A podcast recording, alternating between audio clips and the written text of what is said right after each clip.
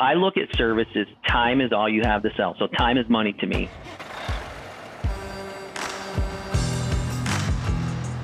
Welcome to Diesel Stories, where we sit down with professionals across the industry to hear about their journey. I'm Jacob Finlay, along with Chris O'Brien.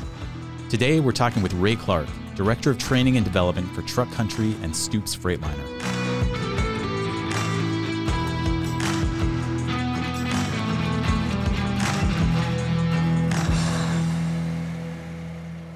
All right, Ray, welcome. Uh, great to have you on the podcast. Hey, well, thank you for the invite. Well, uh, you know, you are well known in the industry for your training and uh, for your work that you're doing over there. And it's truck country, but you guys go by a bunch of different names. What's, uh, I guess, what do you know it by? And uh, maybe tell us a little bit about the company with your you're with, and then we'll go through your story. Okay, so yeah, it's it's a little bit of an umbrella type deal. So we've actually a family owned and operated Freightliner dealership family source that's called the McCoy Groups. But under that McCoy Group, they're kind of uh, the lead company. And underneath them, we have Truck Country, that is a dealership between Iowa, Wisconsin. Stoops, which is another Freightliner dealership between Wisconsin, or I'm sorry, Indiana, Ohio. And then uh, I believe it was two years ago, they bought into John Deere franchise, and they also have a John Deere construction and forestry, seven dealerships in the Midwest. And on top of that, we have a, a sister company, Foodliner and Questliner, that is in transportation itself. So hmm. under the big umbrella, there's transportation, equipment, and Freightliner truck dealerships. So wow. That's awesome. I work under, yeah. I mean, and that's what's cool about it is that this literally is going into the fourth generation that's going to be coming up involved in the in the company now, and each and every one of those have not literally been handed the keys to the forest per se. They've they've had to walk the walk and and get to where they're at today. So it is mm-hmm. cool to be working with a family that's started from the bottom up through and knows every entity of it. Ray, I'm uh, familiar with that. My father-in-law's third generation, so they're trying to work into their fourth. But I will say this: we don't have the uh, John Deere hookup, so I need a I need a lawnmower for our uh, lawn, and I'm going to look you up after this podcast. Okay, I can't I can't guarantee anything, but uh, we'll see what we can do. Uh, it's You'll guarantee me retail price, right? Ray, I, yeah. I won't ask you that. I already bought my John Deere lawnmower a couple years ago. My kids hey, lucky the good thing is though you you're saying the right words. It's John Deere. of course, of course. Well, let's uh, maybe we can go back in time a little bit here. So uh, we wanted to talk to you about your story. How how did you get to where you are today, and um, what's your story in the in the diesel repair, commercial repair industry? And um, really appreciate the notes that you sent over to kind of give us a guide, but maybe get us uh, get us started. Uh, are, you're not part of the family, right? You're you're Correct. working for the family, so it's not your family. Is your family kind of? Uh, do you have the tradition of being involved in diesel repair, commercial repair, or are you kind of the pioneer? Um, a little bit of of kind of both. So if you circle back way back uh, from my start, really is I'm a northern New York kind of guy that uh, moved out Midwest seven years ago. So hmm. my upbringing, I have uh, I was adopted at two and then got a biological father that had a car dealership that was, you know, I was still around I, and in person with him and, and very much in relationship. Nothing was ever, you know, where that separation was completely split. I was very much involved. And my dad that adopted me had an excavating business. So not only did I see dealership status, I saw an excavating business. So everything with tracks and tires uh, growing up was in my avenue every day. Hmm. And that dad like was like never i mean I, I almost think like that was the curse word if you ever talked about um, hiring a mechanic or somebody or somewhere a piece of equipment so it was like i'm going to buy the manual i'm going to buy the parts and we're going to fix it ourselves so that's kind of where my start of, I, I guess, the wrenching mentality came from. Uh, besides the fact I'm, I'm very, very curious of how things work. What's the nuts and bolts of everything?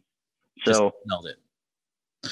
Okay, got it. So, and we, so if you don't mind, let's just explore this. So you're adopted at two, and you don't have to give us all the details uh, if you don't want to. But so you're essentially raised by uh, your biological father, and or you at least knew your biological father and your adoptive dad, obviously. Yep. Yep. Um, still, like I said, still stayed part of my biological dad, but uh, had the separation there. But my adopted dad, you know, to me, uh, for the most part, that was the one with owning the own his own business and stuff. And uh, when I reflect back now, it's like the, the common sense that he kept driving into me and the work ethics really, and, and the mechanical aptitude was like, you can do this. I saw a guy that literally, um, both of them actually very successful in businesses, both of them leaving school like at eighth, ninth grade back in the day, you know, in the, that time frame is, and then becoming successful business people that you know, you can look back and say, hey, that's, you know, I kind of want to be like that. So um, it really drove me a little more to, I guess, to be that kind of guy I am today, more of a leader than a follower for sure. Yeah, definitely. So, so you're kind of born with it, born into yep. both dads doing something on the repair or kind of, uh, kind of the commercial side and so, upstate New York. Too, yeah. What so. part of so upstate is not Albany? It's like Finger Lakes, right? I oh. forgive me. I'm from Arizona, and I I've never totally understood that. What part of New York were you? Were so you? when I say upstate, yeah. So everybody when they're from New York City and you hear upstate, they just think Albany. Uh, the Finger Lakes is, is what we consider the West. And actually, I guess you could even more for upstate for me would be northern New York. So the Adirondack area. Yeah. Oh, okay. Yeah. So I literally was, um, I, I kind of jokingly say that I'm 40, I was 40 minutes south of the Canadian border. I mean, I could be on my motorcycle and cruise into Canada and take a trip around and come back for the day. So I was literally off the east coast uh, area of Lake Ontario in the foothills of the Tug Hill Plateau region, which is literally just in the foothills of the Adirondacks. So Lake wow. Champlain, kind of. Uh, just just west of Lake Champlain. Okay, wow. got it, got it. Yep. And today you're not there anymore. Nope. Seven years ago, lock, stock, barrel took my wife, my son, and moved to the Midwest, to Dubuque, Iowa, uh, to a, a new uh, endeavor that I have no regrets. Nice. Awesome. Well, our family's from uh, what we called upstate New York, which was Rome, New York, Rome, Syracuse area. So, yeah. So you guys were would have been like 60 minutes south of me. All right. So have you heard of Pulaski? Yeah. Yep. Yeah. So Pulaski, that was east that we would travel to. We were 15 minutes uh, northeast of Pulaski in a little town called Orwell. Interesting. Okay. So, so you so you grew up there, um, yep. upstate, call it upstate New York, and just left seven years ago. What happened in the meantime? So you you started with Truck Country seven years ago. Yeah, Truck Country seven years ago. So uh, take so, it from you know you're adopted at two, you've got uh, exposure to both your dads. Um, what? How did you get your start in the industry? So the the cool thing for me, looking back at it, was like I said, I was that little northern New York boy we had uh, what we called BOCES, and it was a Votech add-on school. So 11th and 12th grade, I took heavy equipment repair and operation. As a senior, Ohio Diesel Tech came into the school, and of course, they test out the students. Uh, before I knew it, after the test, I had the recruiter sitting at my kitchen table with my parents, and I was signing uh, my my next uh, 18 months after graduation away, and I went on to Ohio Diesel. So Ohio Diesel at that time frame, and that was let's see, that was 86 when I graduated, and it was an 18 month course, and it was very new where they combined auto and diesel together that you would go through the training on. So to me, that was pretty cool because I, I kind of had a little experience uh, with both auto and diesel and uh, moved in that avenue. So that was that was cool for me. I came out of there and my first job, of course, I went back working with my dad with the excavating business, and I sit there looking back at it, saying, "I'm I'm really not getting any return of interest on my school that I went to, and I would really like to get to a repair shop." So when winter come about in the excavating business, all we had to do was push snow around. And I mean, it's not like we had anything light. We typically would have like 300 inches of snow in a in a snow season. So, but it was like freed up my days, and it was like, okay, so we're not doing much. Maintenance is down in the wintertime because we've caught up on a lot of stuff. And I knew one of the local little independent shops. Both lived in the same township, and I started working there. So that was my true start to actually working for somebody else as far as in the in the wrenching industry and the and they had for the most part it was all automotive work but they had a bay that would fit a, a semi into if you could squeeze it in. And uh, so we you know do some maintenance stuff and they utilized my my resources and education. So i stayed on top of it there. Of course my dad always had um, between him and his his logger friends, there was always something in my dad's shop that that I was tearing down and overhauling or doing something on. So you go to Ohio Diesel, and forgive me for my ignorance, but Ohio, that's a technical technical college, right? Correct. Yep. Are they still around, by the way? They are. Um, they've changed their name, their look, their format. Uh, so we called it Ohio Diesel Technical Institute, and I believe it's just called Ohio Tech now or Ohio Diesel Tech. They've kind of shortened it up. They've kind of really got that. Uh, I don't want to compare them apples to apples, but a UTI look where they've they've branched off and they've got straight up automotive. They've got fabrication now. It looks like they've got some body or fabrication um, courses so that you can. They've given more lanes and more opportunities to kids in there. Now, is that similar to like an ASE certification that you you come out of there from Ohio Tech and you have you have like a certification that's recognized across the industry? So when I got out of there, it literally was just a uh, certificate. So the industry that knew Ohio Diesel was producing some very good students. Um, it knew that it wasn't it so it wasn't really an ASE certification on a national level but I think nationally they were recognized enough from a large fleets that uh, as we started graduating, they had uh, recruiting classes in a sense, and you would go in and uh, you'd meet everybody. I mean, I had, I remember Boston Buffalo Transport was there at that time. JB Hunt, I believe there was some Schneiders in there. So you met all these either local, regional, or national type companies that were looking for technicians to hire from. It's interesting. So uh, they come in, Ohio Diesel comes to your school, 12th grade, and then you have a recruiter. I'm thinking about the movie Moneyball, where like uh, Billy Beane has the recruiter sitting at the kitchen table. He turns down a scholarship to Stanford to go play for the Mets farm system. Was it kind of like that? I mean, you paid to go to Ohio Diesel, obviously, right? Yeah, yeah, I, I paid. And it's funny that you say that because – throughout my years of, of high school, I was also a pretty avid hockey player. So I was at, at Syracuse, New York. I was at Syracuse at doing one of the tournaments, and we were towards the end of our tournament, and we finished up the one game, and uh, my my I was goaltender, and I just was I was hot the whole time of the tournament, and the referee came to me and caught my parents and I as we were leaving there, and he said, "Hey, uh, look, I don't know uh, if you've got any plans for college or anything, but I've got some contacts at Brown University, and, and I, I, think I could probably get you in there.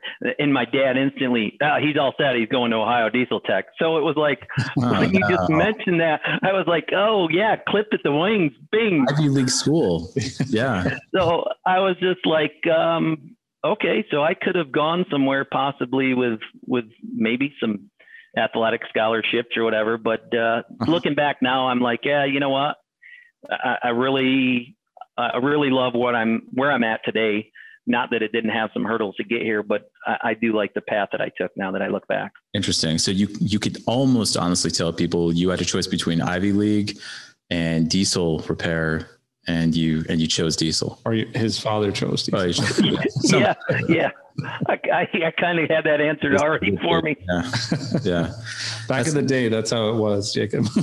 uh, your dad just told you what was going to happen. yeah, that's true. So, uh, okay, so interesting. So you go to you go to Ohio Diesel. Um, you've got the excavating business back home. You're helping in the shop there. You wanna you want to find something. You land at an independent shop because things are slow in the winter, and yep. uh, one bay, almost one bay shop, and um, so at, at, this point, are you are you are you married? Do you have kids, or where where does that fit in? So the kind of the story to that one is I had a high school sweetheart that literally is still with me today. Um, Congratulations. So yeah, I was not married yet, but uh, no kids, and then uh, we went through um, with that, just kind of bouncing back and forth, and that's where it was like, okay, hey, look, uh, I'm out of college uh, they bought, my parents had bought a small parcel of property and said, hey, you pay the taxes. It's yours when you get out of school. So as I went through Ohio Diesel, I was paying taxes on this little parcel and got out and put a little small trailer up. And it was like, okay, I'm never going to live in a trailer. I'm never going to live in a trailer. What do I do? It's like, okay, hey, it's the only thing I can afford. so I put a little trailer up and her and I moved together and kind of started our, uh, our life together. And uh, in the industry side of it, for me, it was that drive to, like I said, my curiosity of how things, how things tick, how things work. And the independent shop couldn't just, they just couldn't give you any of that training. You know, it was Napa could come in and they could give you training based on their parts. Uh, you know, the clutch company could come in and give you a little basic background on their clutches and stuff. So it was like, ah, I really want more. And I went to the local Chevy dealership and I applied for a technic, uh, technician's job. And the guy said, oh, I'm sorry, we don't have any technicians uh, openings right now. I said, but I do, I am looking for a service advisor. So I said, okay, well, how much does it pay? And I and I'm trying to recall what it paid, but it was seemed like it was a two or three dollar pay cut compared to what I was doing. And I said, man, I said I'm making more as a technician. And he looked at me and he says, yeah, but you're not productive as a service advisor. Well, years later, I find out that really you, you are kind of productive as an advisor. But to get my foot in the door, I took the job. So luck to have it. Literally, I believe it was that first week that I was there as a service advisor a technician left and opened the door for me. And I rolled my toolbox in that same week. So that started my career in the auto world and getting more training. And I ended up with um, the Chevrolet franchise and two dealerships, um, 14 years. Wow. Oh, okay. Okay. Nice. So, all right. So, uh, for, let me just say so you come out of Ohio Diesel um, great school, I'm I'm sure, but you feel like there's still things you got to learn, right? Yeah, you need the experience. Yeah, you need experience, and you're saying like small shops. A lot of times they don't have the resources um, to to train these technicians, and and you kind of felt that acutely. You, like, you got to be dealing. I mean, your current role today, you're doing training there in your big organization at Truck Country Stoops and yep. so right. Um, so that that does make it tough for small shops to experience that firsthand. And man, imagine a world where a, a shop actually turns away a qualified technician. Like yeah. we just don't live in that world anymore. No, right? that world doesn't. yep. Um, unless you guys are doing that, Ray. Are you guys doing that over at Stoops Truck Country? No, no. Make them. Will will you know? Our, to me, it's like I don't care if you're a 20 year seasoned person and and you come from say a Volvo or a Mack dealership. You know what? It's just uh, it's just a different style of training. Learn our product. We've got the we got the training center and the facilities and the resources to to put that knowledge into your head. So and I imagine you guys are not turning people away. No, no, not at all. The opposite. You're trying to find people. Yeah. Yeah. Uh, so you were so you you're willing to take the pay cut to learn. Um, you felt like getting the exposure as a service advisor, or maybe just getting your foot in the door was worth the pay cut. Yeah, it was. It was to me. I think it was getting my foot in the door, knowing that it was a a dealership, that it was more. it was like the next level up, I guess, back then when you looked at it. I think it's probably still is, right? When you look at independent shops, although there are some very good independent shops, I don't want to take anything away from that because there are some very good uh, independent shops that that do a lot and as much as they can. But when it comes more OEM branded and specific, um, you know, there's usually more money backed and support behind that. So you felt like you were going for the brand name Chevy dealership that they it would basically take care of you. Yeah. Yeah. Yeah. You see it also in like tires. There's about, like when I was growing up, there's a lot of used tire shops, miscellaneous tire shops. Discount tire really wasn't on the scene. And then when they came, it was, oh, there's benefits to this job. you know, you just aren't yeah. on your own with no bennies and you can have a child and there's insurance and you have vacations and stuff. And so and a lot of independent shops are able to pull that off. Like nowadays, yeah, yeah, I think in the 80s and the 90s, you, it really wasn't uh, pre- prevalent. Um, I, yeah. I was in high school uh, turning wrenches and yeah, there was, if, if you cut your finger, it was your mom's insurance. yeah. Yeah. And the, and the funny story is reflecting back then. So it, it wasn't just the one single independent shop that I worked at. There was a couple in between times, but the same mentality that I had back then, I have seen, and I bet you guys have too, is that my toolbox has wheels. It, I'll roll it to the next shop if they pay me a buck or two more if the bennies and everything looks the same, my box was out the door. I so there was a couple independent shops before the Chevrolet dealership that I rolled into and out of, um, and it literally was for a buck or two an hour more. I mean, I literally had to go across town, but I gained an hour, a dollar an hour more, two dollars an hour more. You made the trailer and, a little bit nicer. Yep, and uh, but I'm I've I've kind of heard and seen that same thing in today's world, even that I think some people leave out the. I always say, yeah, the grass is greener on the other side. It's just a different shade of green. So think of it before you go. Yeah. And it's not necessarily better. It's just different. Yeah, we yep. used to say too that if you if you tend your lawn, it may look greener over there, but it's probably because you're not tending your own lawn. So you know, just if if you if you're putting into like um, you get what you put into work, right? You, exactly sometimes you're in an environment where you have like a tyrant of a boss who's yelling and i think jacob you have an example of a throwing chair or something. If you're in that kind of environment you're probably not going to make it very far right? Um, but if you have a, a, a, great environment you got good people well then you, there's you could be your own misery right? Like if you're just not happy uh, for whatever reason um, uh, the, the grass isn't always greener. Just look at what you have, look at the resources you have, look at the technology you have in your shop. And if you're around good people, sometimes it's, uh, it's worth a lot more than just 50 cents or a buck. Yep. Yep. Very much. So Ray, you landed the Chevy dealership after a couple independents, and you, so you were there until you moved to Dubuque seven years ago. You stayed there. Uh, nope, nope. So I had some, I had some other avenues in between there. Um, so the as I was at the last Chevy dealership, there was a very large, right there in Syracuse, uh, car rental place. And I worked at a Chevy dealership there in North Syracuse. And the car rental dealership just down the street, and I forget where my connection was. I believe it was one of the friends of mine. And he's like, dude, you got to come over here. They'll give you a couple bucks an hour more. We work on all Chevy products, 90% of it and stuff.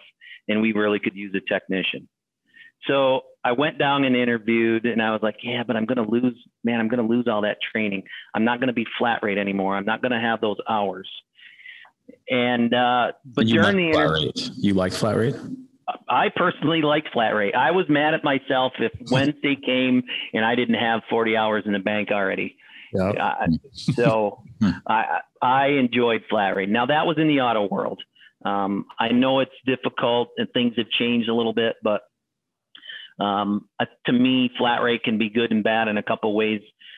If we wanted to get on that subject shortly, but you know, it makes a tech more efficient, but it also can make some techs cut corners too much. Mm, right. So uh, if you were held accountable, and that's why I think for me it was good because the service managers I ever had working flat rate held us accountable. I mean, there was no ifs, ands, or buts. If your warranty time wasn't met, and you put four hours on the job and it only paid 3.8, that service manager come and grabbed your ticket and he deducted you two tenths. It, it, it is what it is.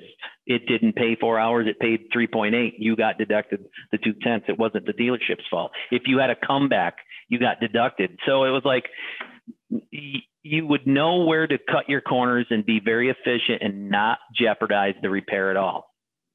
Yeah, makes and that, that was to me the best way to, to work flat rate was to be very efficient and I'll call it cut corners and, and but that's where you shave time. So you knew what you could shave time without jeopardizing the repair. And and like I said, if you were held accountable, then you wouldn't have to worry about it because Healthy you knew you didn't coming the other coming the other direction, right? Healthy pressure. Right. Yep. So um, just if you don't mind, um, just want to try to unpack that. So obviously with flat rate you're paid for what you bill essentially. And i get the comeback thing right? So if i if i do 50 hours of work in a week and i've got five hours of comebacks i really only did 45 hours of, of work right? Right. I should be docked that. And then what were you saying about the warranty time?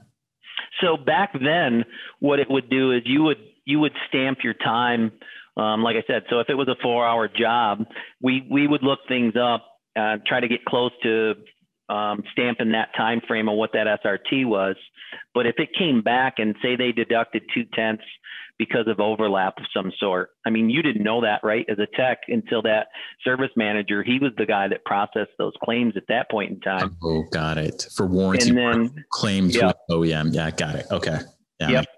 So nowadays, before um, we do any, uh, I believe the way most industries look at it is they have, they actually have, in a sense, um, warranty clerks. So techs turn in their jobs.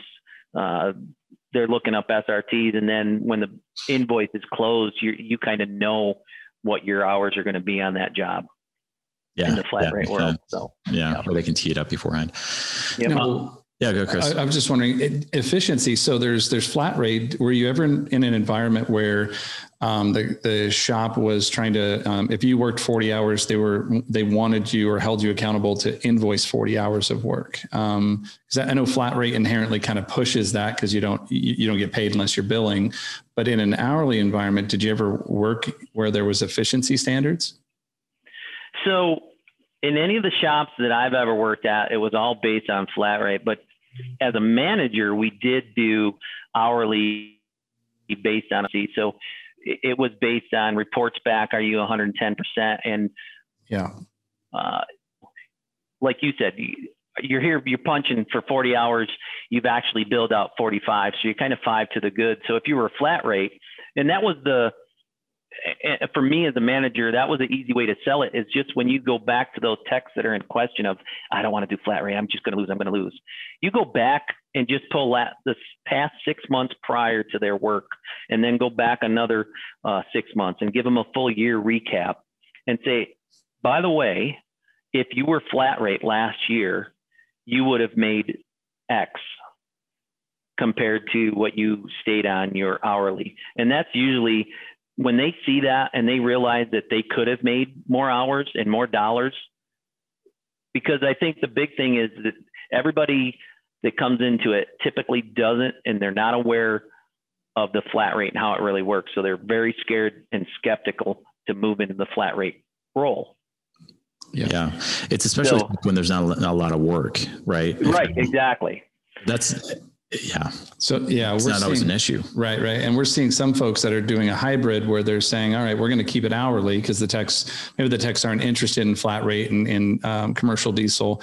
However, if you bill, you know, 125% of standard, there's bonus dollars. There's like yep, exactly. bonus or bonus dollars that come in weekly. Yeah, it's nice. I mean, you grew up uh, the way you grew up, um, the son of business owners. Um, you flat rate almost like instills that in you. Even though you're technically working for somebody the the better and more efficient you can get so the better as a technician you get the more you're rewarded right? You can afford a nicer house or whatever.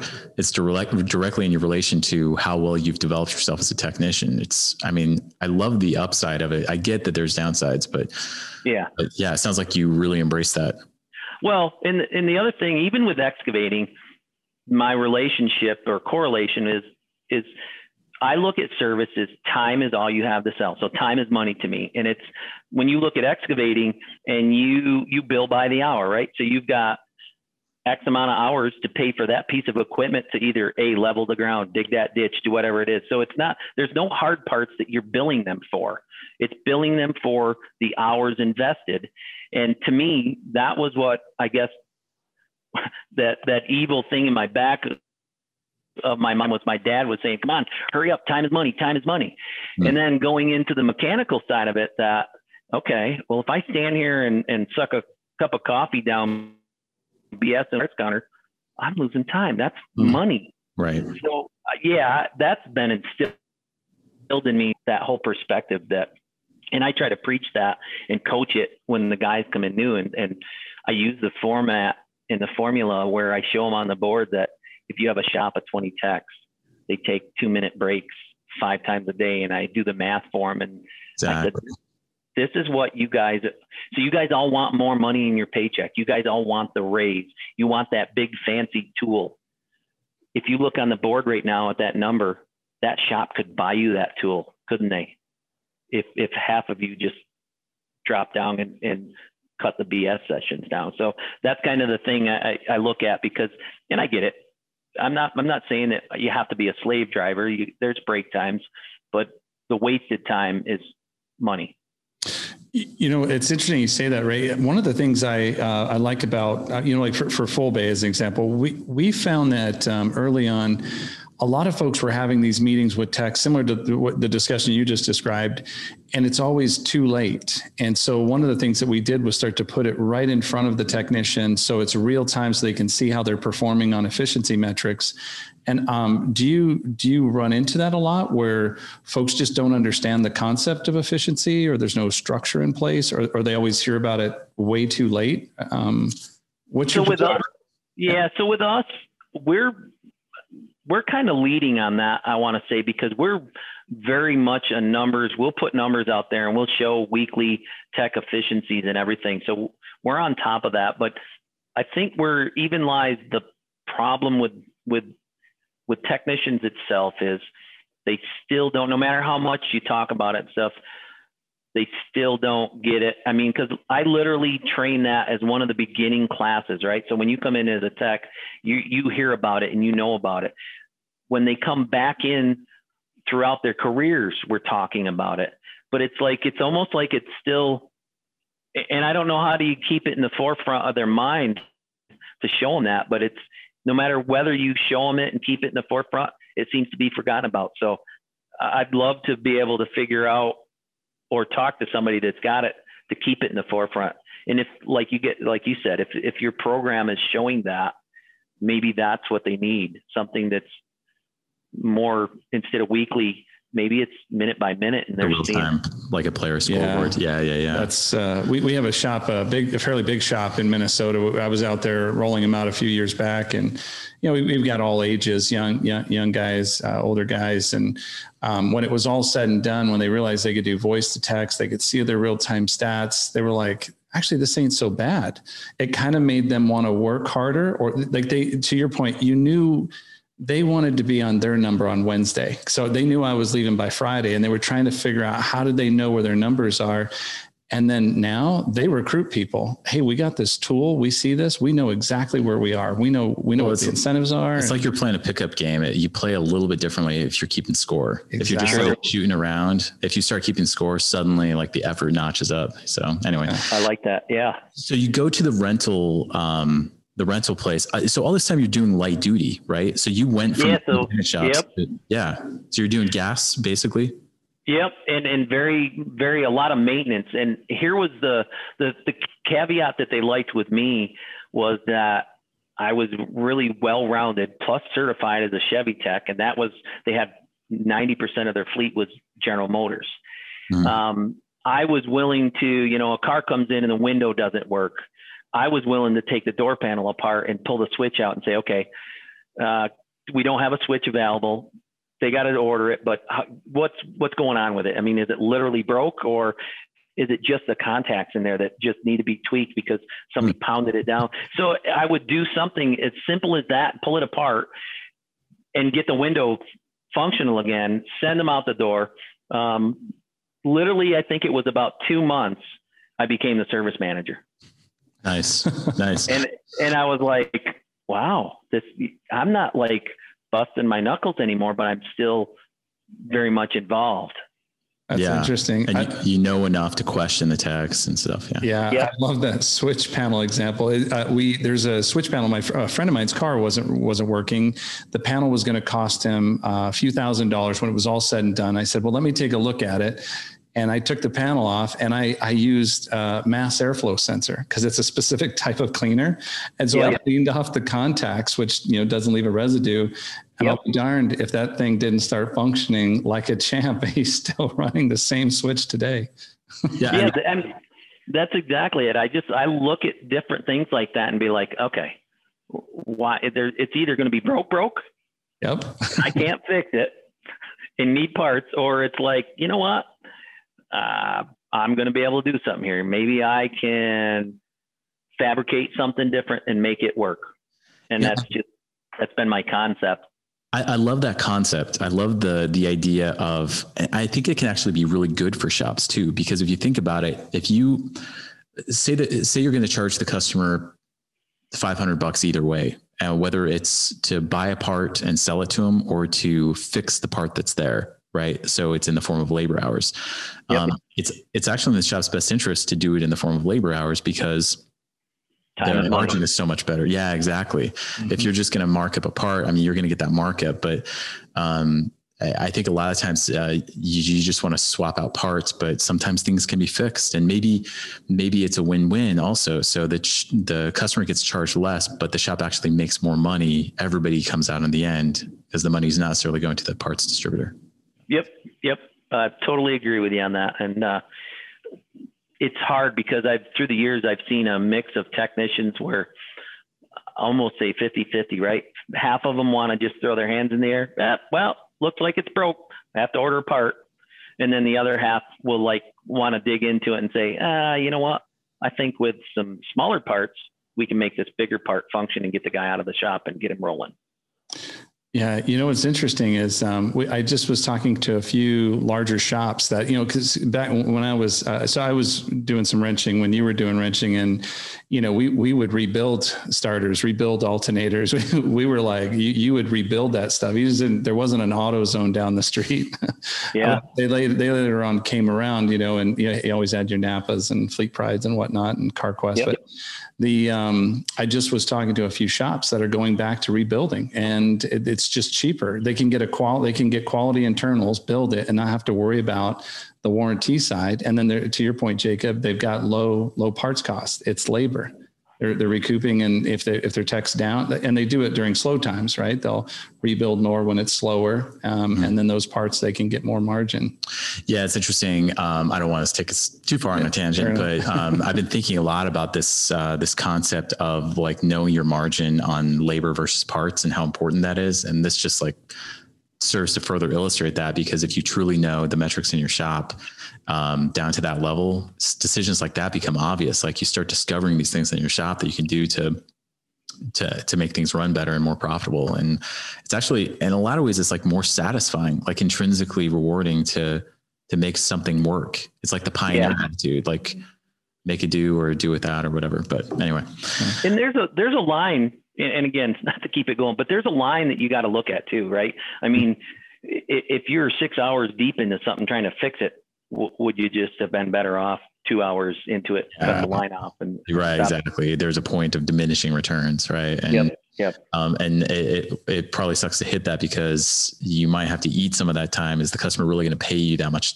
time for experimenting with uh, uh, with fixing it? And so, yeah, for sure, there is a line. Well, a torch and a welder always makes money. yeah, I, I've done a lot of uh, gas welding with coat hangers. exactly. You too. yeah. Yep. So, So- yeah, my uh, my career then kind of took off at the at the management level at that point in time of my life, and that's when it was like, wow. Like I said, was cool for me is a small shop, and these guys, I had for the short time that I was there, I I guess the the respect thing was was very full for me because like when I came out as their boss now, and if I was upset about something, they knew I had reason to be upset that I just wasn't coming out to be that that bad guy. And the same group, we could go out on Friday nights and drink, be merry, have a great time, and know Monday morning that we all had jobs to do and and and different roles. So it was cool group. Yeah, yeah, that's cool. Very cool. So is that where you left to go to Iowa? No, it's not. So so my my bump in the road was my dad with the excavating business seemed to have had some health issues and it at that point in time was unknown. Uh, and and again, that's where I I you know I look back at my life and saying, man, how how how did we even survive the roller coaster ride of ups and downs that we did? So when I got to that point, my dad's health, and it was like, okay, I'll come back and work for you. Uh, you know, but what what can it pay me? What can it do for me? I mean, it's I'm willing to take a little bit of a pay cut here. So I took uh, again went backwards, took a significant pay cut, um, but went back working with the family excavating business. And uh, the kicker was the caveat for me was like, Dad, you got to give me a truck. I need one of the work trucks, the pickup trucks, because as a manager there at the car rental place, I literally had my choice of any vehicle off the lot when I left for the day. So that was one of the great perks as being a manager there. But I ended up getting our work truck, and uh, I spent a couple years with him. Um, the health issue wasn't as as bad as we all thought, but it you know it seemed like it at that time. Through those years, um, I actually was in the background as a volunteer fireman. So I was a volunteer fireman since I was 18. Hmm and the local business. And one night I get a phone call from our local counselor. And I'm like, why is this guy calling me? He says, Hey, I would like to uh, back and support you for this year's election. I would like you to run for highway superintendent. Hmm. Now, granted, I'm like early 30s, married. Uh, from outside, and you know, typically back then, small towns, you only got that ranking from coming up through from within, right? I mean, yeah. it, you typically were a town employee and then got that. So now this is not in Syracuse. This is back upstate. In the yep, upstate in a little town. Yep. Mm-hmm. So I'm like, okay, so I I got some supporting, and and he kind of sold it really well because he was like, you know, I watched you at one of the local meetings with the uh, Department of Conservation, and you were speaking on behalf of the fire company because I had always been in rank with the fire company. And uh, he goes, Everybody knows you from the fire company. Your dad's got a very reputable business locally. He goes, I, I think you can easily do this. Unbeknownst to me, I was going to run against our acting town supervisor. So here's the person that's already, you know, lead king of the of the township themselves that I'm going to run against. Hmm and I'm coming from the outside in. And lo and behold, I won the election at a at a. So I was one of the youngest ones in our wow. county to to ever be a highway superintendent. Now, is that a that's a town position or a county position? That's a town position.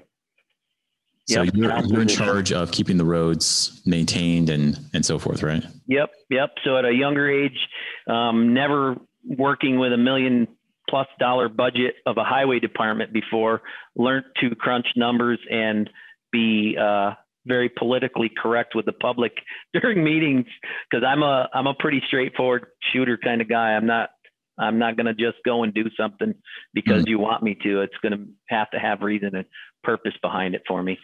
Wow. So so any discussions from oh oh yeah. So uh, the the with a two year term, and uh, the gentleman that ran against me the first year ran the second time, and and came back in full vengeance. And unfortunately, I lost by like a handful of votes.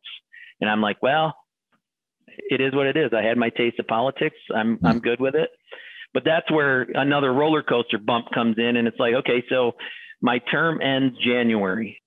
Um, you, it's January in northern New York. You just typically don't jump into a job somewhere. I ended up going back to work. I found a fleet uh, shop, and that's where like I literally was like back to like hourly wages, like 16 bucks an hour, 18 bucks an hour. That now my wife is uh, uh, a new mom. We've got a newborn, and I'm back on the floor turning wrenches at a, at a very minimal, you know, from where I had been minimal rate. And I'm like, hey, you know what? It's it's going to pay the bills, uh, and I support work. family basically. Yeah, yeah you're willing Yep. to do it. And I what worked was this? ungodly hours. What year was this, Ray? Uh, so this would have been uh, 2004. My son was born. So 2003, 2004. That transition was another, you know, like I said, one of them roller coaster dips, Hmm. and uh, going back. But yeah, it's it's like you say. The good thing though that I can relate to is I was still able to be um, technically involved because of the skill set that I had. So I could jump into something and go back and use my You had a skill set to fall back on. Yeah, my my dad always uh, tried to instill that in us. Is so your son was born 2003, 2004, 2004. Yep. and is this your son named Diesel? Yeah, that's my son. That's uh, that's how how proud of the industry uh, passion I have. So I named him Diesel. What It was you an- have named if had you been a Chevy still? I mean, because that was in the in the in play. right? I don't know. If we, he would have come out Silverado or what. I don't know. That's awesome. it, it was a it was a very interesting conversation on the ride home when uh, when we finally found out that yep she's pregnant. It's good to go. We're we're this is happening for us right? And uh, I said all right. We know it's a boy. I said I'm going to think of the first name. I said and I have one in mind already. I said but you have to come up with the middle name so that if he doesn't or it doesn't work out with his first name he can use his middle name or possibly use his initials Give him some options. so, Yeah. Yep. So she came up with Owen. So his middle name is Owen. So it's Diesel Owen Clark with the initials of Doc. So he's called been called everything from D to Diesel to Doc. Wow. And Diesel and, uh, name. Yeah. Diesel, the German who invented the diesel engine. Yeah. and I told him, I said, man, you got you got a pretty strong name. You got to live up to it. You can't be uh, you can't be weak by no means. Yeah, that's awesome. So, okay, so you're you're turning wrenches for like 16, maybe 18 bucks an hour, working long hours, and that's that's when you guys find out you're expecting and Yep. Got a, got a newborn.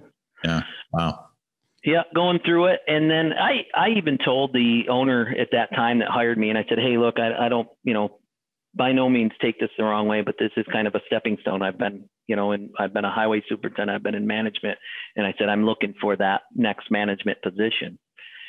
So I believe it was only a couple years there on the floor, and uh, dealership. Actually, you might know the name. Have you ever heard of Tracy Road Equipment? Because that was in Syracuse. They had five branches then. Yeah, it does sound familiar. Does sound familiar. I was really young Yep. too. Most of my family, uncles, they're still out there actually. Okay. and uh, they they have both equipment rentals and sales along with Freightliner dealership. And like I said, they had five uh, five different locations, and they were looking for a service manager in their Watertown branch. So I was like, I'm applying. And the kicker was both the two techs, myself and that shop foreman, both applied for the service manager's job up there. And I think mostly because I've had already had the background in equipment and, and management, uh, they hired me on to Tracy Road Equipment. So I believe that was six or seven. And I spent uh, eight or nine years there at Tracy Road Equipment. And I kind of kept raising my hand and uh, wanting to take that next level step towards the end there. And uh, we had corporate service manager, and I'm like, you know, I, I think I could be suited for that. I really like this. I want to, I want to go out. I want to keep pushing for best practices and stuff like that. And I was overlooked, overlooked, overlooked. And I was like, man, this is bugging me. Why, why am I not even getting looked at here? So I had a good rapport with our CFO, and I just came right out and asked him. I said, "Hey, what's what's going on? Why are I mean, I've seen our corporate service managers come and go, and I'm like, I've raised my hand, I threw my name in the hat, and and not even a whisper of it. And he's like, Ray, why you're we don't want to pull you out of the Watertown store. You're you're profitable. You're one of the only locations that's always consistent with profitability in, in our service departments. Why would we do that? Hmm. So I was like, man, that's what's bugging me. So I'm like, so I told the wife, I said, you know, I'm how farther am I going to go? I mean, I'm I'm looking for the next step in my career in my life. And I said, to do that, I, we got to go to a bigger location, bigger dealership. It could be out of state. And uh, I kept my eye on Monster. Back then, it was Monster was the big hmm. recruiting page and online. Hmm. And Monster.com. Are they still around? Monster. oh, yeah, yeah, yeah. I'm with you. Are they? Are they still? In, uh, I haven't even paid attention to anything. I know. Uh, it, I don't know. It's a good question. Indeed's the big one now. Yeah, I think Indeed's the big one now. Yeah, yeah, yeah. They so, just, just I found the ad in uh, for Dubuque, Iowa truck country for a service manager, and it was like 14 hours old, and I'm like, oh, cool. So I jokingly said to the wife, I said, hey, how do you feel about the Midwest? Why? What do you mean? I said, well, I'm going to throw my resume into uh, truck country's dealership in Dubuque, Iowa. Where's Dubuque, Iowa? I said, it's out in the Midwest. she goes, yeah, whatever, whatever. So she kind of thought I was joking, like, and I sent it in. And the funny story is, it literally went from a resume to a phone call. And that phone call conversation was like, yeah, you'll be hearing from our recruiting uh, department, you know, in a week or so, to a follow up phone call the day after saying, do you have any time off? We'd like to fly you out here. And I'm like, so what happened to the week, you know, delay in the recruiting? And they're like, well, you interviewed well on the phone. I kind of want to get you out here and meet you in person. And uh, literally, that's when it took. Uh, that following Tuesday, I was on a plane headed out to the Midwest, and it was there's where I made my my jump from New York because uh, I pretty much gave them the answer that day. Hmm. And by the way, Chris, uh, Dubuque, if you didn't know, is right on the corner of Illinois, Wisconsin, and Iowa, right there on the Mississippi River. Um, yeah. How do you fly into Dubuque, by the way? So Dubuque does have a regional, so you can go from Syracuse to Chicago into Dubuque.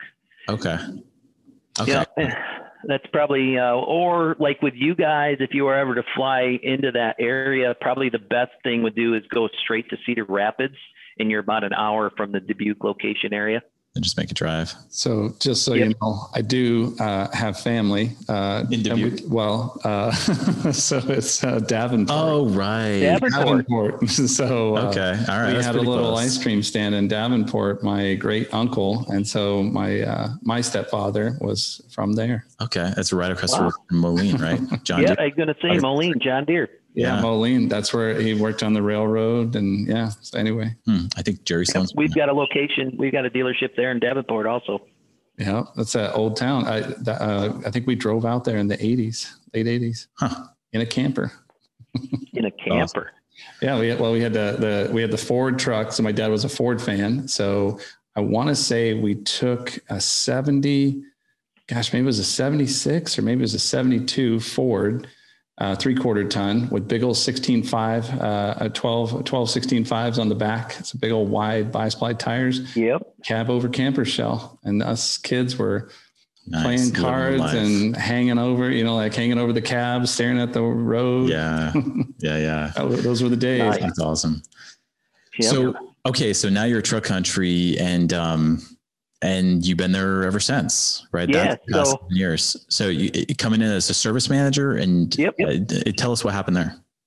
So coming in as a service manager um, five years ago, kind of looking same thing. I got uh, I got kind of pumped and stoked, saying, "Hey, I really want to take that next jump. I want to I want to uh, I want to take a step into something more." but my the whole time, and I've always told my any of my VPs or general managers, I said, hey, I never want to. I don't want to be the general manager because I know there's a lot of sales involved in that, and I'm just I'm just not that kind of guy. I'm not gonna. I just can't sell a truck and, and make profit off like things like that. It's just it's just not me. I want to stay in the service side.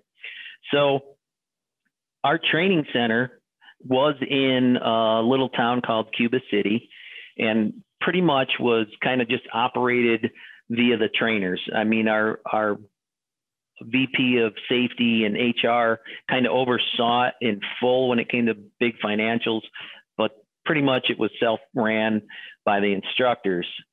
So worked with my general manager then and said, hey, you know, our training department now, our training center had moved out of the little city in Cuba City there and moved up into Dubuque. And I said, you know, really, if they want to, keep, if we want to keep going as a company, man, we need to we need to get some management, some good, solid leadership in house. And uh, we started talking with the VP, and then my conversation went straight to the VP, and he says, "Well, sell it to me." so I, I, created the position and sold it to him, and uh, they gave it to me. And the cool thing was, is I started working with Indianapolis, and they had just put a training center up here in June of last year. And my partner on this side of the fence, Mike Moore, great guy, 40 plus years in the industry. Um, oop, hang on, guys. Uh, no problem. And I want to make sure you guys can hear me. But uh, he, a lot of experience, and we wanted to start kind of merging together with one thought process in our training. So, with that said, uh, unbeknownst to me in the early days, he was going to retire within a year. And so a year ago, he retired, and, and my goofy self raised my hand again and said, Hey, you know what? I think I can do them both. So now I oversee both our Indianapolis Training Center for the Stoops organization, which is at Indiana, Ohio, and then our Truck Country uh, Training Center in Dubuque, Iowa, that does everything for Wisconsin, uh, even Minnesota, Iowa, and uh, one store now in Illinois. That's cool. Nice. That's cool. So what, you know, just reading through the notes here, um, you've got, uh, by the way, my son was born around the same time as Diesel. Uh, I was born in 2003. So he's 17, just turned 17. And uh, he's, uh, I'm not a technician uh, myself. I wish I were. He has naturally got it. So he's really good with his hands and Chris knows he's a better Can-Am driver than I am, right, Chris? Oh yes. So, uh, well, Ray, there's two things about Hugh, uh, Jacob's son. One, if uh, if Jacob's following you in a Can-Am and you're doing over 30, plan on helping pull cactus out of true. and then well, the other thing, if Jacob goes to work for just too long and too many days, and his son is at home, he's he's uh, he's he has the tendency to uh, do things like cut the muffler out of the uh, van. Straight pipe, the family van. yeah, yeah. Straight oh my God, nice. yeah. I made him put it back. Uh, nice. like sleepy neighborhood, and my wife's coming up in the van, straight piped. Yeah, it doesn't doesn't really work. But um, but family, it seems like family is really big for you. Yeah, very motivation. Yeah. yeah. Uh, how have they handled the move from New York to Iowa? So that was kind of interesting too, because my thought and theory was we already lived in the countryside. He was very young. And I'm like, man, if we moved back to the countryside, he's already alone. He doesn't know anybody. Is he going to be kind of feeling left out? So I'm like, okay, let's move into a kind of a city type setting area where maybe he's got a neighborhood of some buddies he can hang around or meet. And uh, so we ended up moving into a little little town that was west of Dyer, or, uh, Dubuque called Dyersville. So I'm about 30 minutes from from the city of Dyersville. Uh, I've gone from having five acres and nobody around me besides cow, cow pastures and uh, farmland to literally uh, 10 feet of space between houses. Mm-hmm. And uh, in, in reality, it's been a very good move. I, he's done great. He hasn't fallen behind in any schools. He's met friends. Um, my wife's even kind of, she's kind of a, my selling tactic for that on that note was she didn't have to work if I took this job. Mm, there you so go. that was, that was the kicker. That, that's what got me out here. That's great. But yeah, uh, they took it pretty well. And, uh, you know, we, we joking, my wife and I jokingly say, Hey, well, you know, the one thing is it, mom doesn't have to come out and visit so often anymore because it's so far away. And I'm like, well, I don't mind your mom. You're good with all the family. Yeah. cool. Well, um, Ray, we really appreciate your time. And um, before we wrap up, I, one question I am curious of if, you, and you probably have these conversations all the time, but for someone who is a teenager now and is considering uh, their options, do I go to college? technical college? Is that are they even aware that that exists and so forth? What would you say to, I guess, a teenager who is good with their hands into mechanical stuff and might be kind of feeling the pull to be uh, go to college, rack up a bunch of debt for a humanities degree which may be the right fit for some people but not not for these people. Because you know we have the technician shortage today.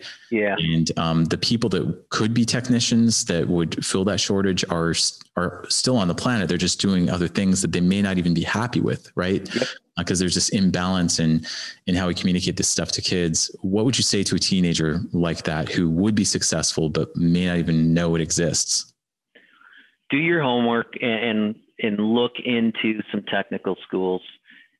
Um, the opportunity is out there. I mean, you've got UTI, you got Ohio Diesel, WyoTech, Lincoln Tech, Ivy Tech. I mean, there's a lot of these programs out there, and I think the marketing side for those schools is not pronounced enough.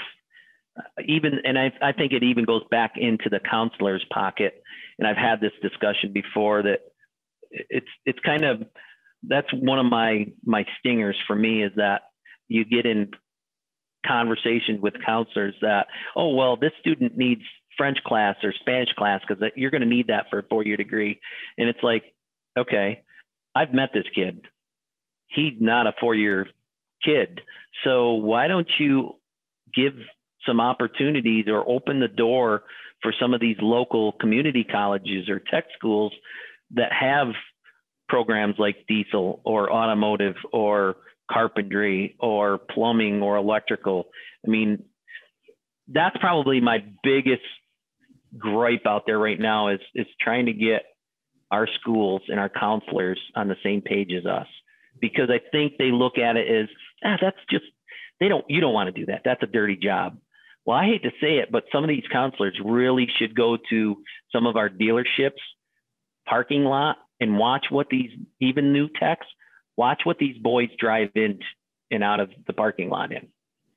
I mean, some very nice vehicles mm. because in three to five years with some training, I mean, we've got we've got technicians with five plus years that are easily doing 80 plus thousand with very minimal type background of schooling and stuff. So I would just tell kids in high school right now is if it's not a four year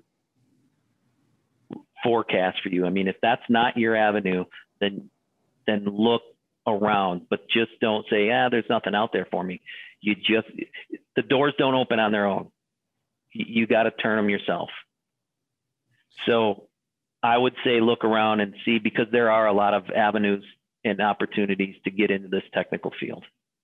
And what's what would you know just to help with some of the listeners? Uh, what, what, would be the average salary, or what, what could a, a, technician make, a diesel mechanic make, or an auto mechanic make? It depends on the region, but yeah, yeah. yeah I yeah, like so, a lot of folks think that it's a thirty thousand dollar job and that's it. You're only going to make thirty. You're going to be at poverty or something. What, what what is the going rate, or what do you pay technicians at a dealership or at a major? Uh, so uh, one of the things that we've done recently, and and just to that, is we've kind of built kind of a, a pay scale, a pay plan. So it's no different than like like the military or some of these places where you go or even state jobs. It's like okay so i'm going to start here and i get x but when i get trained or my next level is going to be here and my pay scale goes up with it. So you could start out with anywhere between if we look at it an hourly rate and i know some people are like oh well that's that's kind of low. 15 to 18 dollars an hour. And it is kind of i guess if you want to equal it out in playing fields, it is kind of that average starting pay.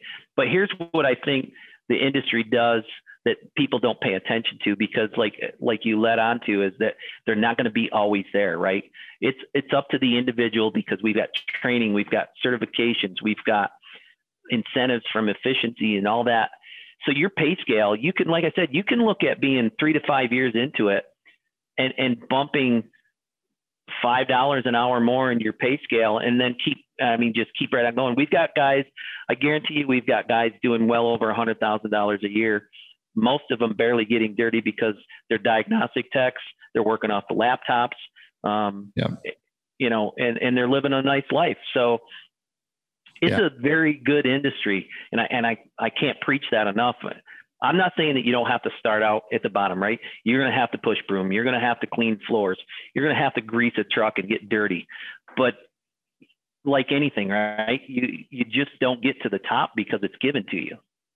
Yeah, yeah. That's what when we, you know, we we started our own garage and we were in the twenties. We had uh, techs into the thirties, and to your point, um, uh, per, per, hour. And then, I mean, like it was it was nothing to see some of these guys easy 60, 70, 80,000, and then you know those those uh, technical technicians using. Uh, software going up into the six figures. So yeah, I think yeah. Uh, people don't think you can make that kind of a living and uh, but it's, provide. It's wrong. I mean, you see, you see the full range of salaries in this industry. There's nothing.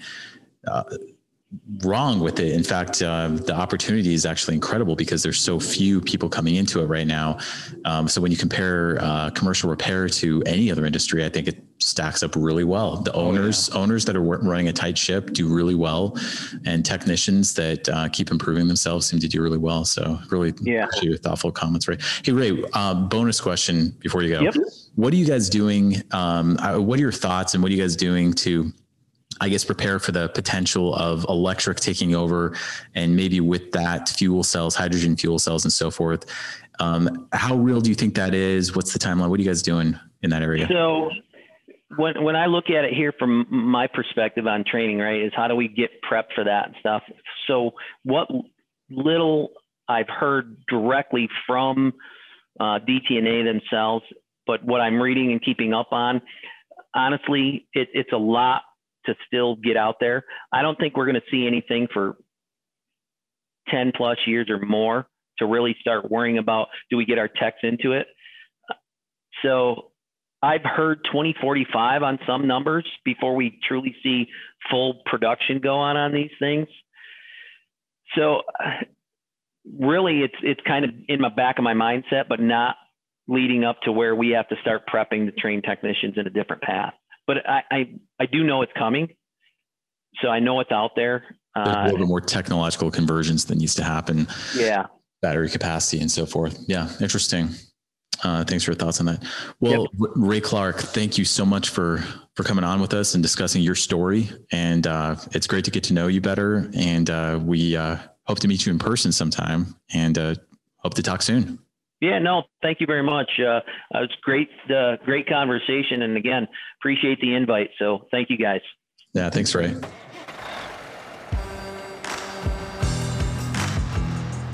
Thanks for listening to this episode of Diesel Stories Podcast. Be sure to subscribe and check out dieselstories.com for more episodes.